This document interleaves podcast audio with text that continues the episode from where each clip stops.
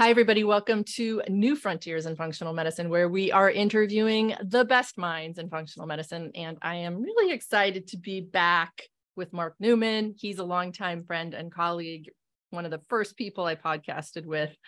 He's brilliant. He always leaves me thinking and just feeling like I'm a, a more informed, better clinician. Let me give you his background and we will jump right in. Uh, Mark is the president and founder of the Dutch test. Everybody knows Precision Analytical as Dutch, but that is the, the company is Precision Analytical and their famous test is Dutch. He's a recognized expert in, in, and international speaker in the field of hormone testing. He spent nearly 25 years developing and directing 24 hour urine, organic acid, and salivary hormone testing labs. His unique experience led him to pursue a revolutionary way to test hormones.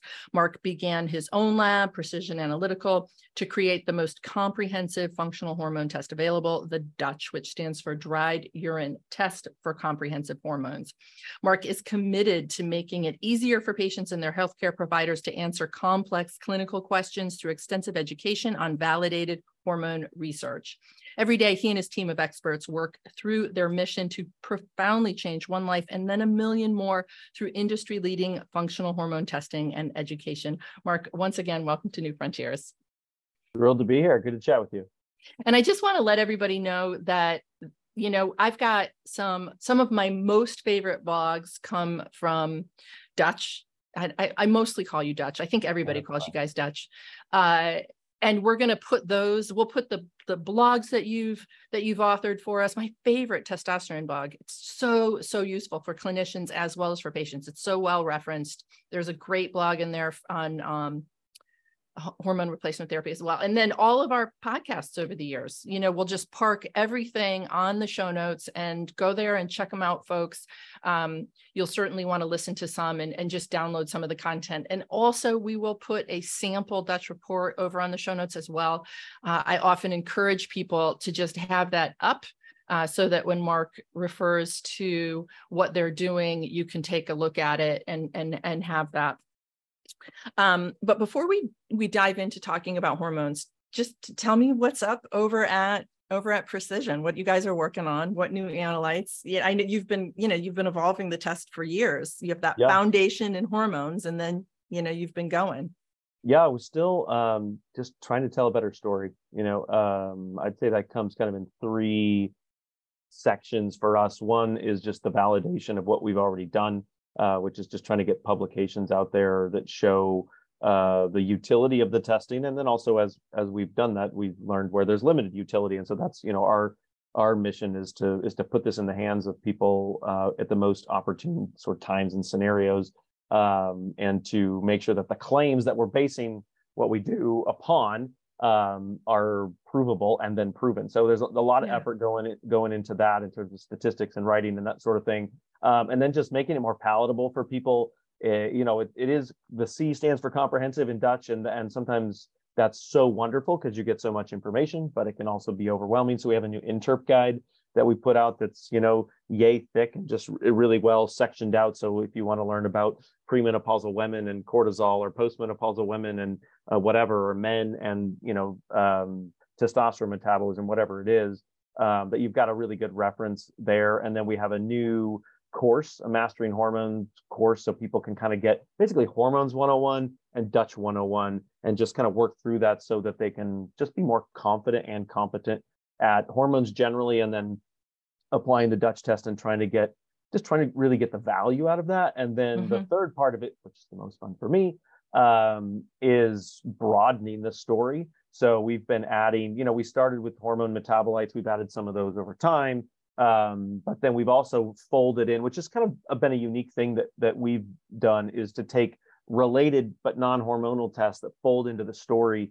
Um, you know, we added melatonin and 8-hydroxy oxidative yeah. stress marker and and some of those others. And then recently, fairly recently, we've added um, a biotin marker, a neuroinflammation marker, and indican for a gut marker, and that's been um, that's been great to just sort of you know add to the story that we're already telling nice nice i want to just again um, let folks know that we'll grab the publications that Mark's referring to and park them on the show notes. And if we can get that interp guide and have a link to that on the on the show notes as well, so people can access it. Yeah. Um, you know, I remember when you launched cortisol awakening response, just such mm-hmm. an incredibly useful, essential evolution of salivary cortisol testing. And I'm really glad to have that um, to just kind of thinking about it historically. I remember we have, you know, it's just, it's, we, we all use it in functional medicine. Yeah. You know, it's just such an important tool. And then after that, you brought in the organic acids to begin to look at the gut and to begin to uh-huh. look at nutrients and, you know, and to look and see where serotonin is and, you know, just some important markers. And so I, I, I appreciate your evolution. If anybody isn't familiar with the cortisol awakening response, um, I want to talk about your the new organic acid markers, but just give me a little, you know, high level what it is. Sure. Yeah, sure. I mean, we started with just a straight urine test, which is a nice way to look at the diurnal pattern of cortisol. You can do that in saliva, you can do it in urine. Um, and that's been a mainstay of functional testing is is cortisol bouncing up high enough in the morning and then dropping off appropriately at bedtime. You know, if you're inverted, you got a problem. Um, and then the literature really compelled us to add to that story because while that's an interesting story, um, the cortisol awakening response, which is is simply the gap between right at waking and 30 minutes later, that that dynamic gap um, is is a great way. It's it's an independent marker of HPA axis function. People call it a mini stress test because yeah. you know what you'd want in your office is to have a bear in the closet, right? And you can test their cortisol, pull the bear out, let it chase mm-hmm. them around, and then test them again. And you say, okay, when you're when you're like legit stressed, um, what happens to your cortisol? And that biochemistry happens upon waking.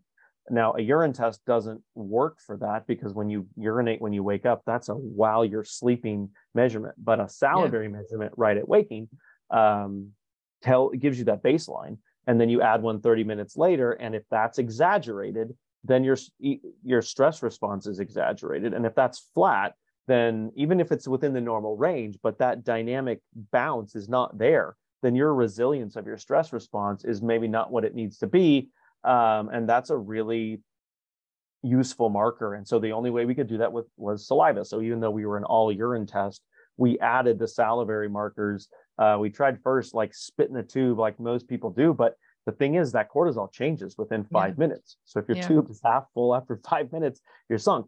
And so we use the cotton swabs to get a really like immediate measurement at waking and then 30 minutes later. And then we, we mix that with all the other stuff that we measure, cortisol metabolites and all the other things that are part of Dutch. Um, and so we call that Dutch plus. So it's the saliva and the, the dried urine in one really comprehensive test. And it just, again, it just adds one more variable but it's a really important one. And the, the literature makes that clear um, that if that's abnormal, it's worth addressing. Fabulous. I know one of the biggest criticisms of salivary cortisol testing is the reliability and specimen collection. And I think it's huge that you've figured out a way to do that where you can actually capture that very, you know, precise moment yeah. or those well, two precise moments. Yeah, it's almost comical where some of the people have just sort of accidentally like found themselves in terms of collection because they give you a tube. They'll say, "Don't eat, don't drink, don't rinse your mouth. You just woke up.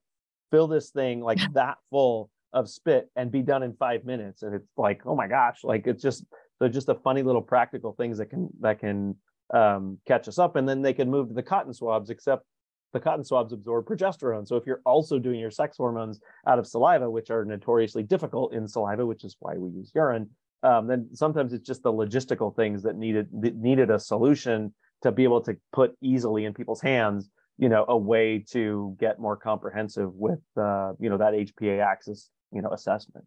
Yeah, yeah, and and also reliable. I think. Um, listen, uh, we're going to jump into the organic acids in a second, but I just want to say that you know the for anybody new to dutch the sort of the game changer for our patients is that they're not collecting a 24 hour urine. They're not walk they're not going through their life for that specimen collection with a big jug either in their house or in their car collecting right. every every drop of urine throughout the day which you know i come from a lab background as and and that's what we would do you know in the right. lab when we were testing new urine analytes everybody other everybody in the lab would be collecting their pee and there'd be pee right.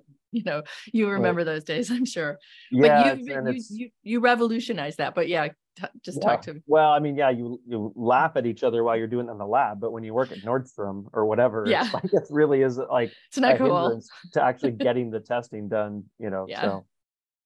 So you have this you just have this this four four specimen dried urine collections easy very portable. Yeah to your point if you're working at nordstrom you can just pop them in your you know in your purse you can put it in your pocket they're they're they're pretty small and they you know yeah. and they dry rapidly and that's your and it's it, and it's consistent with a 24 hour urine yeah You've and the idea is, research that is for most of the time you can just collect yeah. it home right you get home you collect you know yeah. dinner time bedtime at waking two hours later and go about your business and then send them in the next day yeah we're trying to make it really simple for people because that's that's a practical i mean i get some people who will say i've had this for six months and i'm literally like trying to work it into my schedule and so every little bit you can do to make it easier you know helps yeah yeah so it's doable it's doable it's it, it is i i um you know i, I love it it was a stroke of brilliance on your part actually to to oh, create oh, that that testing.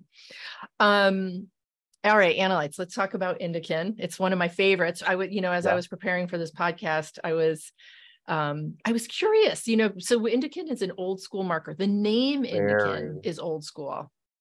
The the chemical name is indoxyl sulfate. But, you know, I don't know if you know this mark and I can send it to you. It was the, the it was first uh characterized in like 1850 yeah. and you know they just saw these these color changes in urine and right. they named and, and they named it indican um we knew i mean old school naturopathic medicine. So in my background you know or nature cure not necessarily nds but people in in into nature cure were looking at were doing indican tests in their office. And we knew then like i don't know the 50s the 40s maybe that it did have to do with dysbiosis and it was something that you could just do in office.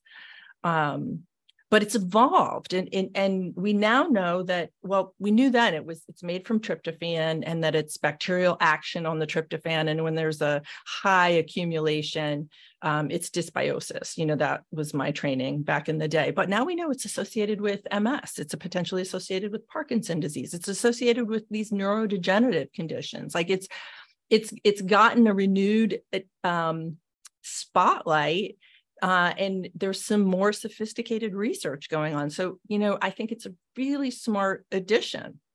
Yeah, oh no, I appreciate that. I think, um, I mean, that's just kind of the the fun part of what we do is that peeling of the the the onion of the layers of relevance of these things. Because for us, really, the the focus wasn't um, quite so esoteric. It was just simply that you know if you have a gut issue, then we know you're going to have problem getting rid of your estrogen, right? Yes, and we've exactly. we've actually correlated that data now that people who have higher indican have higher estradiol, so both male and female patients.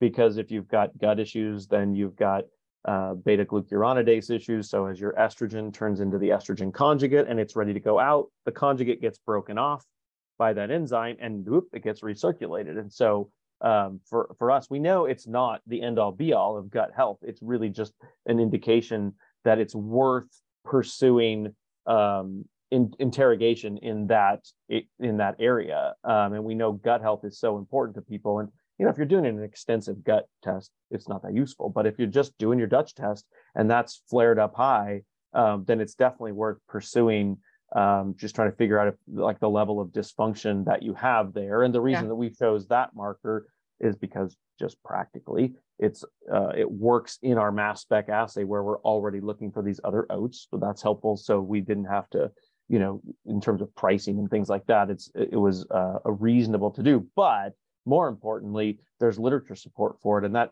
to me that is and i haven't dug into the specifics for a while but when i was doing a lot of organic acid testing way back when that was part of my frustrations. I had this whole list of gut markers. And then as I took each one and I'm like, okay, where, where are the papers for this one and this one and this one? It was it was really disappointing that a lot of it was just a lot of conjecture. Yeah. Um, and a lot of them were related to, gee, if you eat this one, you know, if you yes. eat something with a lot of benzoate in it, then it creates a lot of uric acid, whether yes. you have gut issues or not. And yeah like, gee, that's that's a pretty cloudy picture. And so with indican, it's pretty clear that when it's elevated, something's going on in the gut. It's not hyper specific Yes. um, for conditions other than just that sort of umbrella term of, of dysbiosis, right. um, which has which has moved out of your voodoo naturopathic world into into traditional, you know, It's allopathic uptown. yeah, Yeah, that's right. Where they're mm-hmm. actually going to, you know, buy into the concept that has been proven out over time. And so, yeah, so it's it's a nice marker to add into the hormone story. Again, when you're dealing with estrogen dominance and things that are related to the gut, it's a nice piece of the puzzle. Absolutely, hundred percent. It'll flag one to say, you know, further investigation needed, and you know, let's be mindful if we're starting HRT in this individual or whatever, whatever we're, is going on that's prompting Right. to doing the Dutch. It's just a little bit of insight. You're right. Yeah. It is non-specific, but it's important. You know, it's Right, bacterial it's- action on and tryptophan, and and and widespread imbalances can ensue, and that piece of activity, you know, indicates protein malabsorption. I mean, there's just all sorts Right. of of mischievousness happening when Yeah, we see high indican.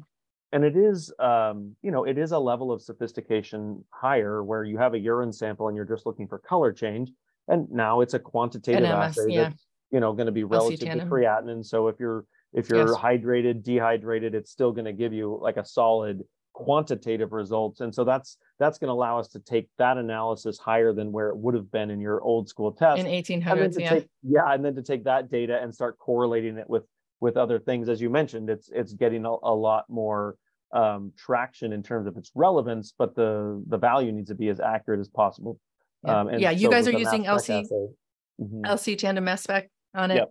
that Yeah. yeah awesome yeah that's right yeah that's a tad better than the 1800s you Then know using your eyes visual like- yeah. Um so bravo that's a smart addition. Um and then you've got the biotin marker the classic Right. biotin marker. And again i think it's you know it's a good it's a good addition. So that one actually could this is something that uh could suggest bacteria as well. But you know the our ability to metabolize it out is uh dependent on biotin but let me just let you talk about it and you know just why you brought it in.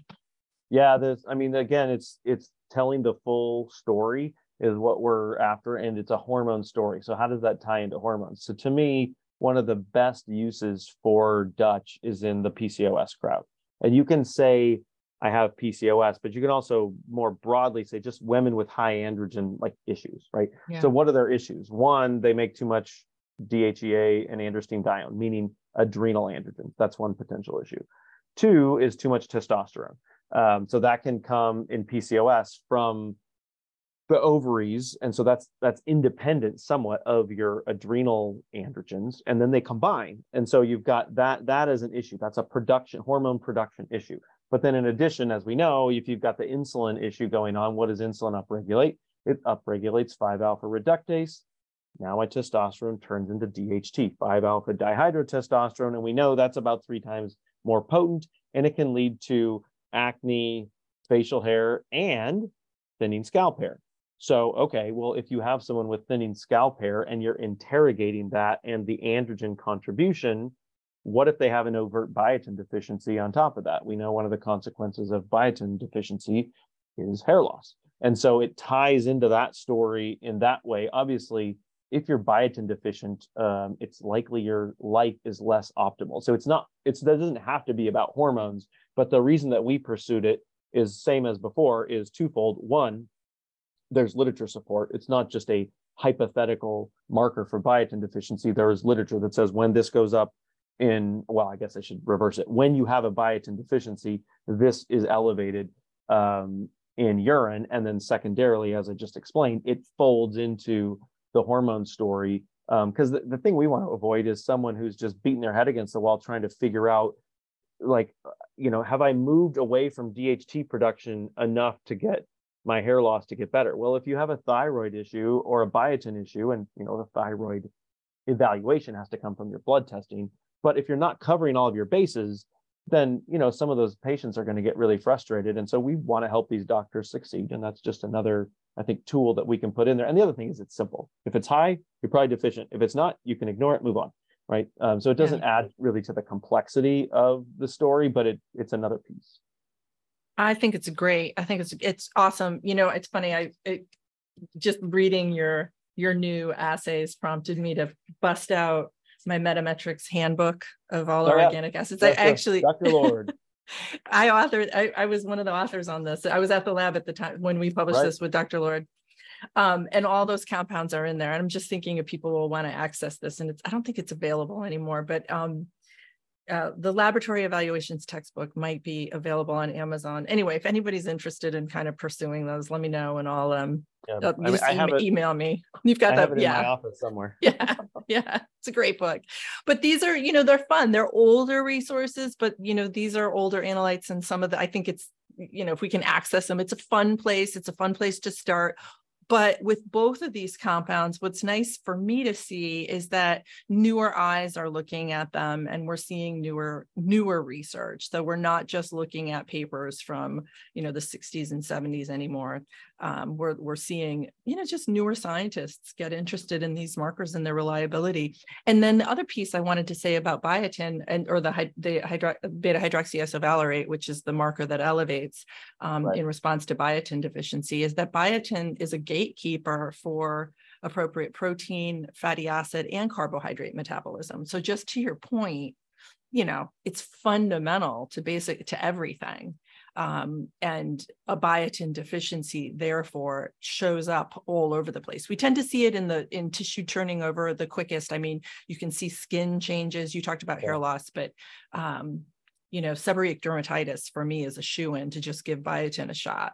Um, because sometimes you'll clear real bad seborrheic dermatitis with a round of biotin. But um, we see it you know we it's such a it's such a fundamental player in, in such widespread um, processes metabolic processes in the body that uh, you know broad body of, of, of, of symptomatology and powerful um, benefit with correcting it. We used to, when I was in the lab, we used to see biotin beta hydroxyisovalerate elevated in, in kids on this on the autistic spectrum, and you know again powerful responses. Yeah, interesting.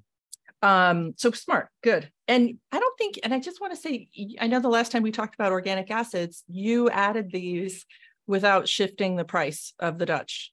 Like this was just yeah. because you guys could do it. Yeah, yeah, it was independent of that. I mean, we've um, bad news in that and when you're in business 10 years, you do have to raise prices eventually. And so we we've had one price, one price increase in the history of our wow, company. That's um, it. was last July or something like that. Wow. Um, and the the the organic acids came out before that. Yeah, our, our lab people did a really great job of of retooling our LCMS method so that it could grab the things we were already testing uh, we, we have five different assays. So there's an estrogen assay, an androgen assay, and, and then an oats assay. And so they, they were able to creatively fold those in um, without um, without it really changing the method that fundamentally, which was which was awesome. And that's what we're always, you know, trying to do is um, you know tell the story in an efficient way uh, too, because we know you know people's dollars only go so far. Yeah. So yeah. Well, nice. I'm I'm appreciative and I'll look forward to seeing what else you guys are adding. Um, okay, so let's talk. You and I spent a long time off air and you talk about this, I think, every time, every time we chat. Um, you know, what's new in precision hormone testing or how we want to test our hormones. Yeah. Um, there's, you know, there's some long time controversy in our field. Um, yeah. so why don't we let's talk about new research let's talk about you know, let's touch on the controversy. Yeah. I mean, we might as well put, let's put it out there. Yeah, well, and I think the, I mean, the biggest controversy in our industry is just where it's appropriate to use saliva. Right? We have a saliva assay for cortisol. It's as we talked about, it's fantastic. It's got unique information that's valuable, and so we put it out there.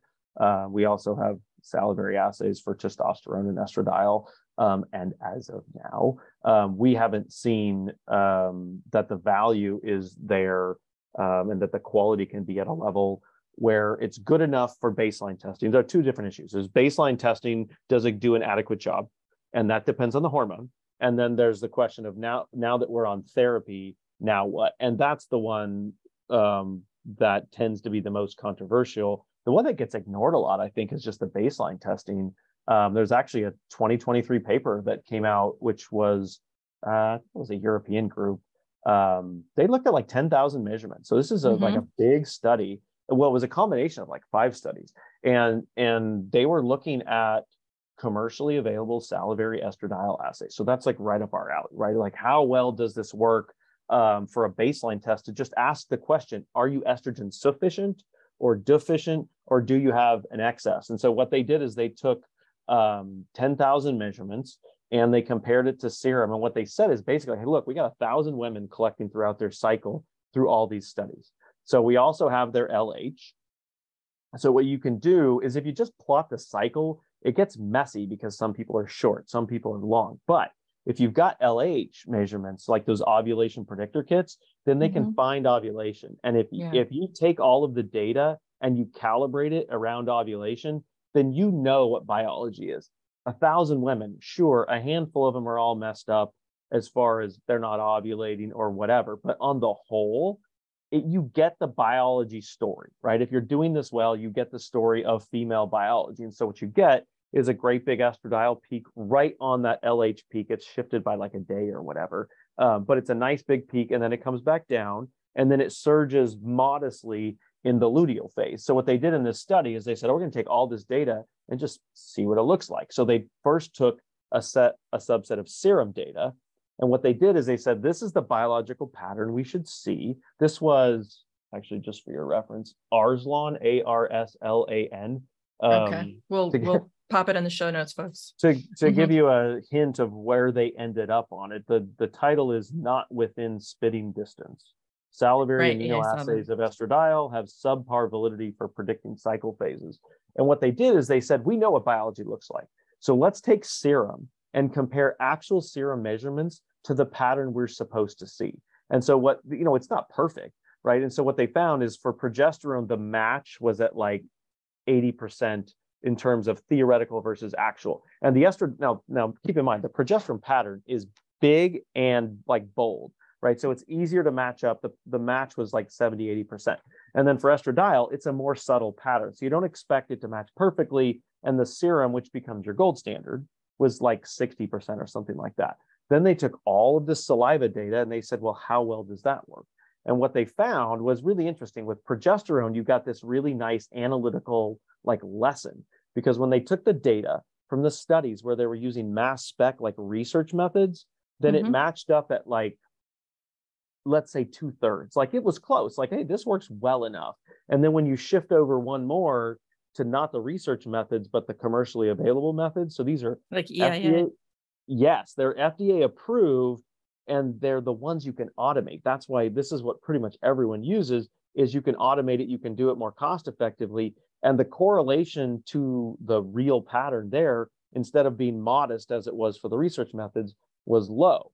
So it, when you look at the actual data, it's like, man, you can kind of see the pattern there, but it's lost a little bit because it's just not sensitive enough. Now you could spend some time. What is the what is this FDA approved kit? It's EIA. Yeah, well, they were multiples. Like they they they compared all of the research. They looked at all of the studies where they've looked okay. at hundreds and hundreds of women and their cycles and and publish the data. And yeah, okay. the EIA, so just a ELISA, whole bunch of yeah, yeah, the, the ELISA testing, it was just okay. It wasn't yeah. as it wasn't up to par really with what a serum assay would look like. And then, but the problem was when they shifted to estradiol, the saliva assay was just basically noise. Like the whole thing when they plotted the all kits, all methodologies. Yeah, using... they looked at the three most popular FDA approved kits, and in this data, there's no ovulatory peak it's just kind of bleh. Complex problems need comprehensive solutions. The Dutch clinical team created the Mastering Functional Hormone Testing course to help you elevate your practice. Learn to decode and interpret Dutch test results with confidence, empowering you to effectively address your patient's complex hormone problems. Don't miss this opportunity to enhance your expertise and transform your patient care. Sign up now and unlock the secrets of functional hormone testing by visiting education.dutchtest.com. And so the what the the data actually said in the in the, the abstract, it basically said, if we know where you are in your cycle and we guess, that gave us better data than looking at this saliva data. because it just doesn't have the sensitivity. I mean, keep in mind when we're doing a urine assay and we're using mass spec, there's a thousand times more estrogen there than in those saliva samples. Like it's not it's not the fault of oral fluid. It's the fact that the the techniques that you use um, just aren't sensitive enough. And, and it gets so complicated because there's older data that actually look pretty decent, but those methods are like hmm. 20 times more sensitive. They're not automatable. That's the thing is oh, nobody so wants to sign, nobody wants to sign up to use those, but the yeah. data can be used to support it conceptually. So what was really cool about that study is when it got published, we had just finished like days before doing basically exactly that study with this Austrian group that's looking at BRCA patients. So they have a group of healthy controls, a group of BRCA patients. They did enough testing in serum to kind of know what they're doing, but they wanted mass data. So they said, well, serum sucks for that. What should we do? So they used saliva. But when they did it, they contacted us and we said, listen, look at the data, but just while you're collecting, have them collect a dried urine sample every day, and then we'll talk. And so they did all this saliva data and they found basically nothing. Like there was no pattern that matches biology. And so then they came back in behind that and they sent us, I don't know what it was, it was hundreds and hundreds of urine Specimen. samples from these women. And we did the same thing. We calibrated it to LH and there's this great big estrogen peak at, there and then it and then your sort of mound in the luteal phase and it was the same exact thing where the saliva progesterone data wasn't as good as ours because it's still kind of difficult, but you could see the biology there. You could see that yeah. that peak, right? Mm-hmm. And then mm-hmm. when they shifted to the estrogen, just, just gone. Random. Like they're just they're yeah, it's basically just noise. And on the same exact day, they have these dried urine samples. And the thing that was kind of fun about this study for us is ugh, getting researchers to like listen is hard. They left the samples out at room temperature for two years. So these wow. samples were just sitting in a box. Wow. We they sent them like, okay, so you froze them. They were like, wait, what? Froze what? Like, yeah, they're still a biological sample. You can't just leave them out for like two years. So they sat two years. They're totally compromised, but the data, like, they're really stable when they're they're dried, and the data was beautiful. And then they were able to go in after that and find patterns for both progesterone and estrogen that were different in the BRCA patients, and so they're Good. teasing. Yeah, that, that was out, my question. That was my right? question. What? Yeah, and so so you so you learned that your specimen are stable at least for the sex hormone, at least for progesterone and estrogen for two years. I mean, is that what you learned? The, the your yeah, collection I mean, method is pretty had, stable.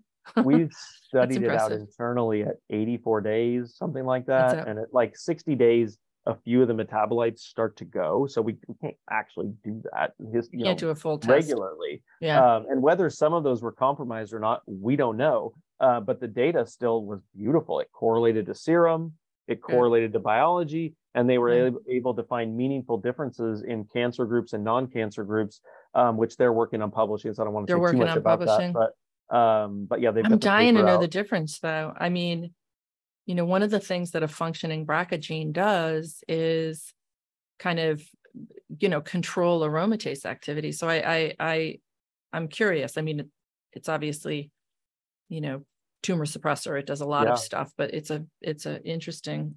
yeah. Well, and what's where are they in I'm the writing? Still, it? Uh, it's submitted. So, it's submitted. Yeah. Well, it's submitted for progesterone, which is not lower in the breast cancer group. Like it's it's interesting. Um, there's there yeah. I'm still trying to piece together all of the significance of progesterone and breast cancer and all of that. But then BRCA is a special subgroup, right? So it's sure. you know it's complicated. So they're well, yeah, just thinking about review what it what it does and what the absence of it does. But you know, this is definitely off topic, but it's my area of interest. You can have a hypermethylated and inhibited BRCA gene, but you you don't have the mutation. So you could mm. have the effect of the mutation without the actual mutation. So it would be interesting if they could st- study that as well and kind of look at those with functioning BRCA genes, you know, functioning BRCA proteins, yeah. and those with the actual mutations or hypermethylated. But that's that's yeah. a geeky aside. I'll look for the aside, paper, and you'll get nothing useful out of me out of it because you know me. I'm, I'm, I'm an inch wide and a mile deep. So just... I know, I know, I know, I know. It's like all right, carrot. okay, well that's um. Okay, so awesome. that's yeah. that's the um. So we're, we're getting back to your actual yeah. question. So that publication, 2023, like they really put to test the commercially available saliva panels that are, and this is not putting labs to the test. This is putting the technology to the test that I, as a lab, have available to me, right? So it's like it's complicated in terms of what they're actually evaluating. So then, as a lab, if I use those, even though they're FDA approved, like they're garbage. Now, that doesn't mean you can't do some other method that's more sensitive. Um, the challenge that I put to people who are using saliva is if you ask the labs that are doing that, do they do they have data for their method that correlates to serum? I don't think anyone does. So they have to, if they lean back on that data, it's not successful. The successful data that you have to lean back on are those non-automatable. You what know, was it? How what were 90s. the what were those methods? RIA. Yeah, there's right. a long oh, okay. paper from 1990 where they get nice saliva data. It looks great. You know, it doesn't, it's not postmenopausal, it's just premenopausal, but it's a nice ovulatory peak, a nice luteal peak. There's serum correlation, but it's it's literally like using 50 times more sample than you put on an ELISA. So the fact that it works says that what's in saliva matters, but you have to really prove that the way that you are doing it um, is actually correlating to something meaningful. And you know, there there isn't.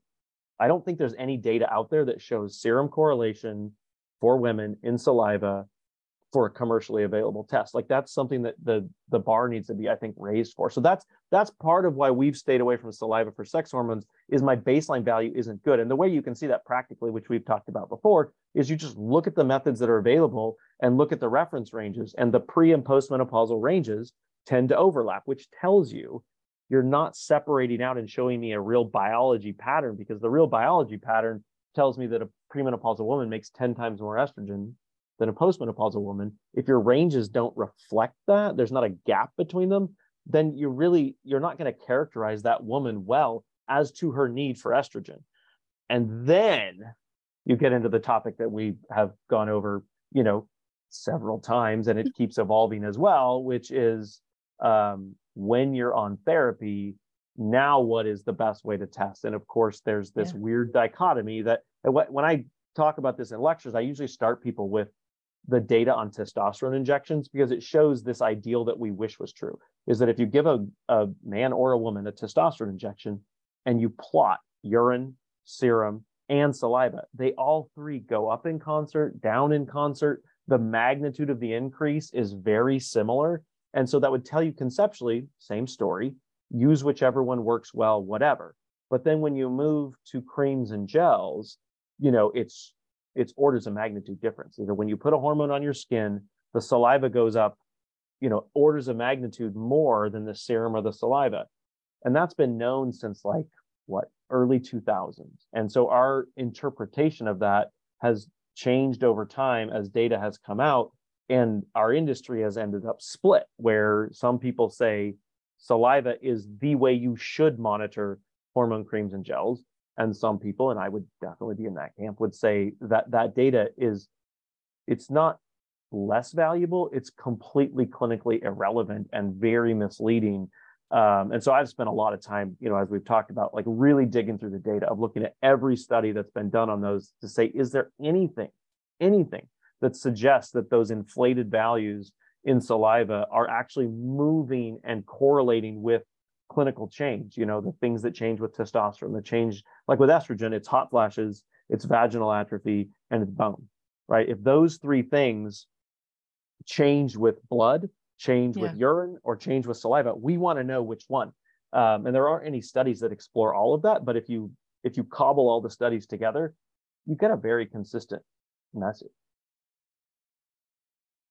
Serum and urine are consistently are, reliable. Are consist- well, so there's a, a paper I think that's really underappreciated. Um, that's not that new, 2012 Archer paper. So what mm-hmm. he did is he put women on different doses of estrogel. So it's 0.27, 0.375, 0.75, 1.5. So you've got this span of, of results.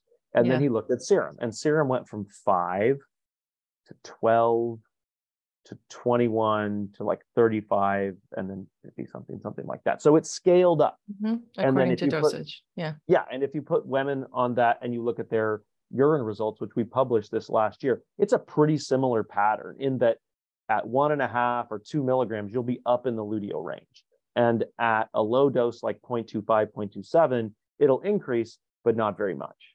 And then you say, can you pause and say, okay, so I've got change over time, change with the dosing. What happens with those same products with saliva?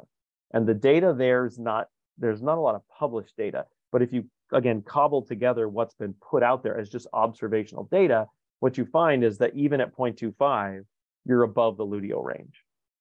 And, the, and, and that's at 24 hours. That's like when you're ready for your next dose. So you spend your entire day for the average woman outside the luteal range. And then as you as you give more and more hormone, of course, those numbers go up. You say, okay, that's a very different message. So which one correlates with clinical outcome? And maybe the best way to to ask that is to stop and predict it.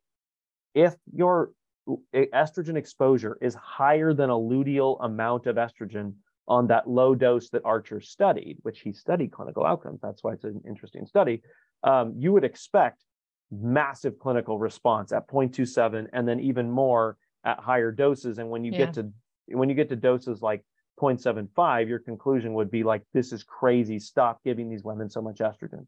Mm-hmm. If, on the other hand, serum and urine are telling the right story, you should get some clinical failure at those lower doses because it's changing, yes, but not that much. And right. what Archer showed is that that 0.27 dose, where the the the serum and the urine have gone up just a little bit, it failed for vaginal atrophy. And for hot flashes, it failed until you used it for 12 weeks, which is a really good indication that yes, there's estrogen in there, but it's not very much right. right? And if you look at the saliva data, obviously it tells a very different story. Um, if you go back to the bone mineral density study, which is a different group, they mm-hmm. found that at 0.75, yes, it helped bones, but it, it didn't work as well as like a low dose patch. Like it was very, very clearly a modest dose of estrogen. So you've got all three hot flashes, vaginal atrophy, and bone mineral density that tell this story that in that 0.25 to 0.75 range of an estrogen gel, it's like it works, but it's not hefty. And then you, yeah. and then that's what urine and serum say. That's what the clinical picture says. And then at those same doses, the saliva data is just really, really high. The thing that has always clouded that is the most typical outcome for taking estrogens clinically would be what? What would be the top thing you're monitoring in your patient when you're giving them um, estrogen therapy. Well, I mean, most commonly, obviously, is hot flashes. Exactly. Right. Yeah. And when you look at the studies, guess what happened? Guess what explains 50% of the benefit of hot flashes? Placebo. Like right. when you look at the placebo arm, it works really well. You give someone a cream and say, hey, there's estrogen in this. And mm-hmm. a lot of women feel a lot better. But mm-hmm. tell you what, you can't fool with placebo, and that's someone's bones. So when right. you go, so you've got people, what they've done historically is used micro doses of estrogen. The saliva goes up and they go, oh, we're good. Not not only are we are we good, the numbers like healthy. You do not want to use more. That's the message yeah. that they get. And the patient comes back and says, Well, I feel better. And, and and the thing too is these are typically brilliant doctors. So they're dealing with the gut, they're dealing with lifestyle, they're dealing with their stress, they're dealing with their cortisol. The patient doesn't feel better, they feel a lot better. And then they mm-hmm. have a placebo effect from the estrogen and then seven years later, it's like, crap, they have osteoporosis. Like, what happened? You know, it's like, well, hmm. you, you were treating with what you thought was a modest to aggressive dose of estrogen. And in fact, you were almost giving, you're right. almost giving nothing. Right. Um, and so that's that's the, the issue where people have really gotten caught up here and where people have learned lessons the hard way of having patients with bone loss and having to go back to the drawing board. And if you follow the data, um, the answers are there. They're just they're just complicated. That's really interesting. Okay. So I think okay. So most consistently reliable are uh, for baseline and uh, follow up after initiating therapy, or uh, you know, according to your you know really careful read on the literature for what's available, including methodology, is urine and serum. Well, so for serum, you want to use LCMS because the mm-hmm. serum mm-hmm. ELISAs will fall yes. apart in the postmenopausal yes. range. And then the caveat to that, which is very significant, is that if it's a cream or a gel, the serum really moves too fast. If you look at the pharmacokinetics that are published, uh, there's there's one paper that looks at estrogen gels. It was bias. They use 0.4, 0.5, 0.6, and it goes up and down in a couple hours. So if you go out here and you test in serum and you get a low number, what people say a lot is they're like, well, it's not there. Like there's some magical way it avoids that it gets everywhere in your body, but it avoids the serum. And then they go test in saliva and they go, oh, it's over here. We found it. Right. Because mm-hmm. you get these really big numbers. And that's driven a lot of people, rightfully so, to say, well, I guess this works better. But what what's happening there is the response isn't as extreme as you think. The target isn't as high as you think, right? In serum, you only have to get north of like 20 picograms per milliliter to get significant impact. And into like the mid 30s, you're getting decent bone impact. You don't need to be up at 100 where a premenopausal woman once lived. Like you don't, yeah. you just don't need that much estrogen. But then you've got this pharmacokinetic challenge. So with a patch, it's pretty stable and the serum works well. But for pharmacokinetics, this is where I think urine is a fantastic choice and why we just published... levels it out. Yeah. But yeah, because you average it over time. There's a mm-hmm. uh, Jarvinen published a paper where they looked at Divigel and they tested the women over over time, and it the first collect the first part where they tested the results were a little higher than you want, and then in the middle of the day they were lower than you want, and then later in the day they said they weren't using it twice a day. The data's weird, but the, in the later in the day the result was really high. So you're high, normal, low, high. It's like, well, what which one of those numbers do you want? Well, I don't want any of them unless you're going to give me all of them and then integrate them or whatever. And if you do that, the data works really well. But of course, nobody does that. And that's like the magic of urine is it collects over time, right? Our, our four yeah. collections represent 14 hours of your day. So you take those highs and lows, you average them out, and then that data it seems to correlate well with like an integrated serum and it it overlays nicely with the clinical picture that says when I push out of the postmenopausal range with those doses, there's minimal clinical efficacy. And then as I push close to the luteal range, you don't need to be in the luteal range necessarily, but as you get close, that's where you see the type of effect that doctors typically want, right? Which is robust increase in bone mineral density and then pretty solid vaginal atrophy and hot flash improvement, but you haven't been super aggressive. And that's kind of where we we have people, you know, shoot for um, but admittedly, you have to piece together the data that's available to make that case because nobody is doing outcome studies with comprehensive testing. And that's something that I'm trying to push for, um, which, you know, we just have one piece of that puzzle. So we need, you know, help essentially in terms of um, collaborating with people um, on maybe the pharmacy are there data banks? Whatever. I mean, are there, are there, can you access like NHANES data, like NIH data or something? Um, well, it, none of it includes urine because nobody right, you know, well, traditionally is measuring hormones yeah. in urine. But for the serum, you can piece it together. They bank it with the oh. serum. Yeah, but you, but not. the literature, like Archer's study, lays it out nicely. The problem is that serum number that he reports, it's doing this, and you're right. You're shooting right, right. at a moving target. You know, it's moving up and down, um, and so that's where the, the I mean, the case for urine has really only been made the last two years. I mean, we published our first HRT paper in 22, and then another one in 23, and another one in 23, and then we've got um, our latest one, which is creams, gels, and patches in a in a comparison, um, is out for review with menopause right now, and so I'm really excited to get that into print because people in our industry say all the time you cannot monitor estrogen creams with urine testing, and the the data is there. Again, it overlays nicely with um, the outcome data in gels. That's but that's part of my sort of gripe with ourselves as an industry is we need to put more into research because when you get to the creams, yeah, there there literally are zero outcome studies for compounded estrogen creams, not a huh. single one. And that that I think is wow. something we need to remedy. You know, is yeah. what what dose actually increases your bone mineral density? Everyone is guessing. Everyone yeah. is guessing because right. nobody's ever proven it.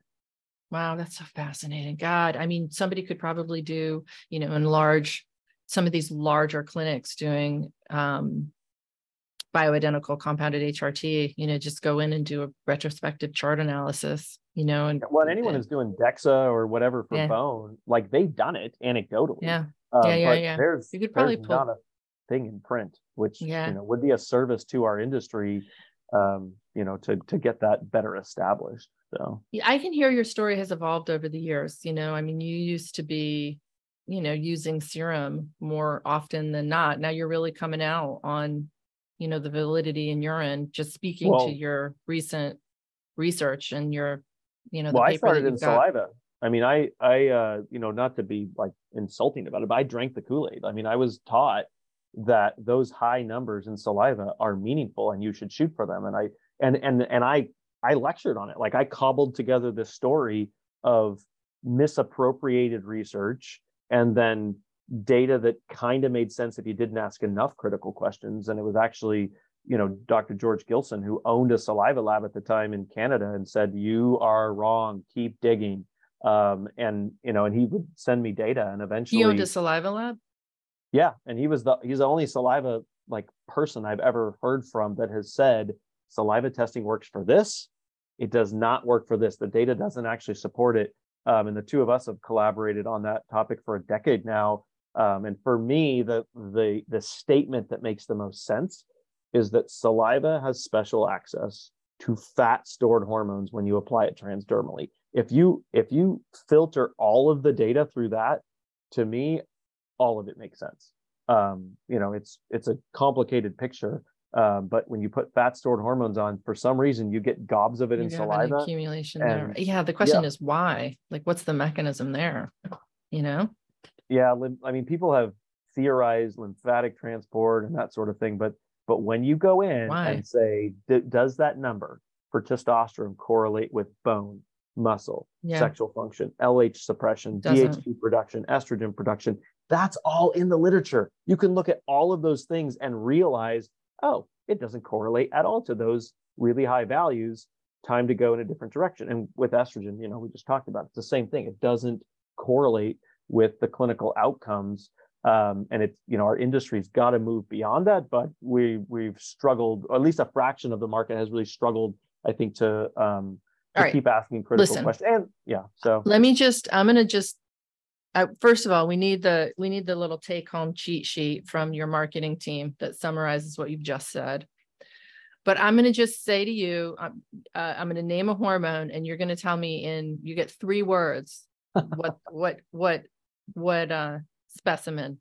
And maybe if you need to method, I'll give you specimen and method. Okay. and we're uh, we're with or without hormones in this game. We'll do baseline and we'll do Okay. post we'll do ther- with therapy okay so let's do Alright. let's start with baseline you get three you get three words method and specimen um baseline testosterone Serum, LCMS, especially for women. Meaning the LCMS is especially for women. yeah Right. got it Yeah. and you That's can find and folks chain. you can find lcms if you're going to your standard reference lab quest and labcorp i think they call them say it again You just got to pay a little more. Yeah. yeah and it's i think they're you know you can look at the methodology or i think they're called ultra sensitive or high are, are the high sensitivity Yeah, it's complicated because there, Yeah. there's an old school ultra sensitive for estradiol that's an RIA. It works fine. Um, it's just But you- today, okay. it's just easier to say, give me LCMS for Okay. so you could just write it on your on your rec lcms or something and get it okay that's fine I don't know. I don't do Um, scientific. Go to your lab. All right, we have to keep going because we're in the middle of the game, but just remember LCMS folks, testosterone. Yeah. Serum. Um, estrogen. Dutch. Hey, one word. That's good. Um, if serum LCMS. Okay. But we but you've just said, and I will say these words, you the caveat is that it can be depending on the time of day that you're testing, it can be all over the all over the map. So it's that Oh, you said 24 we're hour talking about baseline. You said we're talking about baseline. oh, that's right. We're in baseline. Okay. Yeah. Okay. So Yeah. Dutch, Dutch. And if you're Yeah, and then serum, serum would be serum would be second, and if serum LCMS, and it works fine. okay. Okay. So that's testosterone, estrogen, progesterone. And then, and the reason I'm leaning into Dutch more for estradiol is because I, I think the value is really solid, but then you get all the metabolites as well. Yeah. Um, That's the thing to me that that pushes it over um, over serum if we're just talking about baseline. Yes, and the metabolites are hugely, hugely useful for anybody not familiar with them, and we haven't touched on them today, but we have in previous conversations. Yeah. Um, okay, progesterone. Baseline progesterone. Um, serum, no, sorry. serum's, easy. serum's easy. You just have time. I serum's know, I easy. know. Um, I, I think the urine is proven to be equ- equivalent, and saliva is really method dependent.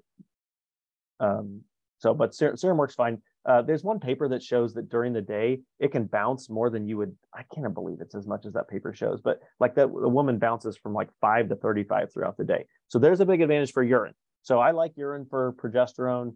I like serum for progesterone. Saliva is just okay for me.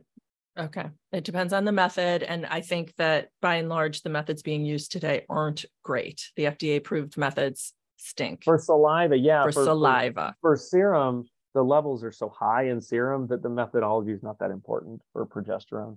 So, and keep in mind, as I'm okay. answering this for Dutch, I mean, the main advantage that Dutch always has is is the comprehensiveness, right? It's good for progesterone, yes. it's good for estrogen. I mean, the main thing that we have to offer is, and then you get the cortisol picture, and then and yep. and, it's the and yep. that makes us, I think, so valuable. Um, you know, for isolated testing, serums usually going to be cheaper because it's you know 80 bucks or whatever. Right, you're but you're going to get hormone you're going to get all those fabulous metabolites. You're going right. to get the cortisol awakening response because just get the Dutch Plus. You might as well. I mean, I only use the Dutch Plus these days, and yeah. you know, get it. I, I test mine, but I guess I suppose if you're using a follow up because you're evaluating therapy, you may not need the car if the car was fine. But anyway, yeah. you don't need to go down that rabbit hole. Okay, so let's get back to um, follow up testing. You've initiated therapy, so follow up testing, testosterone, best specimen Testosterone is nice that it's simple. Uh, serum.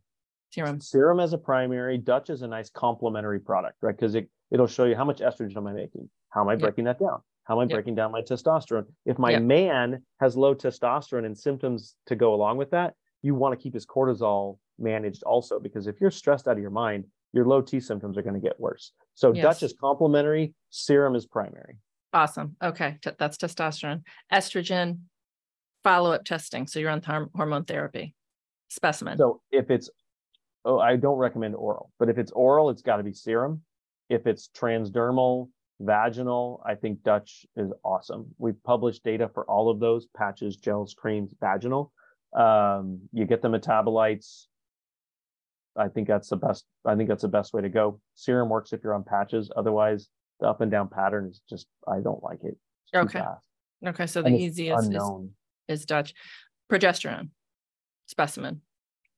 There is not a lab test that will tell you what's going on in the endometrium for any way that people take progesterone. That's an important thing for people to know. Is there feedback from labs that can be useful? Yes. Um, but none of it speaks for the endometrium. You know, you, I mean, we could talk about that if we wanted to, but there, there are different reasons for vaginal, different reasons for oral, different reasons for serum and urine as to why it doesn't speak well for it. But if you're using vaginal progesterone, I don't think there's really a lot of useful feedback from labs. We know what doses work, we use it, it works. Uh, with oral, the serum and serum and saliva should be avoided. I think because you can misdose someone because um, it goes up and down so fast, right? If you if you study the behavior of bats and you only study them during the day, you never learn the critical information because the critical information happens while you're sleeping, right? Same thing with oral progesterone. You take it at bedtime, it goes up and down really fast, and then you test in the morning. That's a really bad idea. Uh, with urine, with progesterone, um, the urine tells you about the GABA impacting metabolites like allopregnanolone. How much do you make of that? That can be interesting, but that doesn't mm-hmm. tell you about the endometrium. So there's limited value in labs for monitoring for progesterone. progesterone therapy. That's the main lesson and don't use transdermal. Right. Not for not for balancing estrogen. It is not proven to work. Okay. Okay. Okay. So we just obviously need to pay attention to clinical and and you know do do imaging. And the studies, right? We know that 100 and 200 of oral works. We know mm-hmm. that what is it, 45 and 90 or whatever works for vaginal. We know that works. Yeah. Um, and other than that, there's no like lab magic number that if you hit it, it works. Like when you're not on therapy, we know what number means you're ovulating, it's enough, whatever, but it just doesn't, it doesn't, that doesn't stack up if you're on therapy. Just, yeah, it doesn't, it just doesn't work that way. Well, listen, this was a really fun conversation, Mark. I know I'm going to just, you know, we're going to play like three second answers. People yeah, are going to yeah. find we're going to they're going to find this valuable, and maybe my team can kind of collate a little bit of a table, a take home table. It's super super useful information. I just love talking to you. I love geeking out with you, and I know we'll get to hang out at a conference. I'll see you certainly in December, but that's a, that's a ways off in Vegas for A4M. Yes, but yes, well, geeking out will continue. Yeah. All right. Anything, anything else? Anything that that I missed, or did I think we covered? We, we covered a lot of material. Um, yeah, no, I think uh, I think that's that's a good conversation. So uh, there there's too much more to uh, to, to go into anything else. So, but I think yeah, no, I appreciate the conversation, and uh, it's been fun. Awesome. Thanks so much for joining me.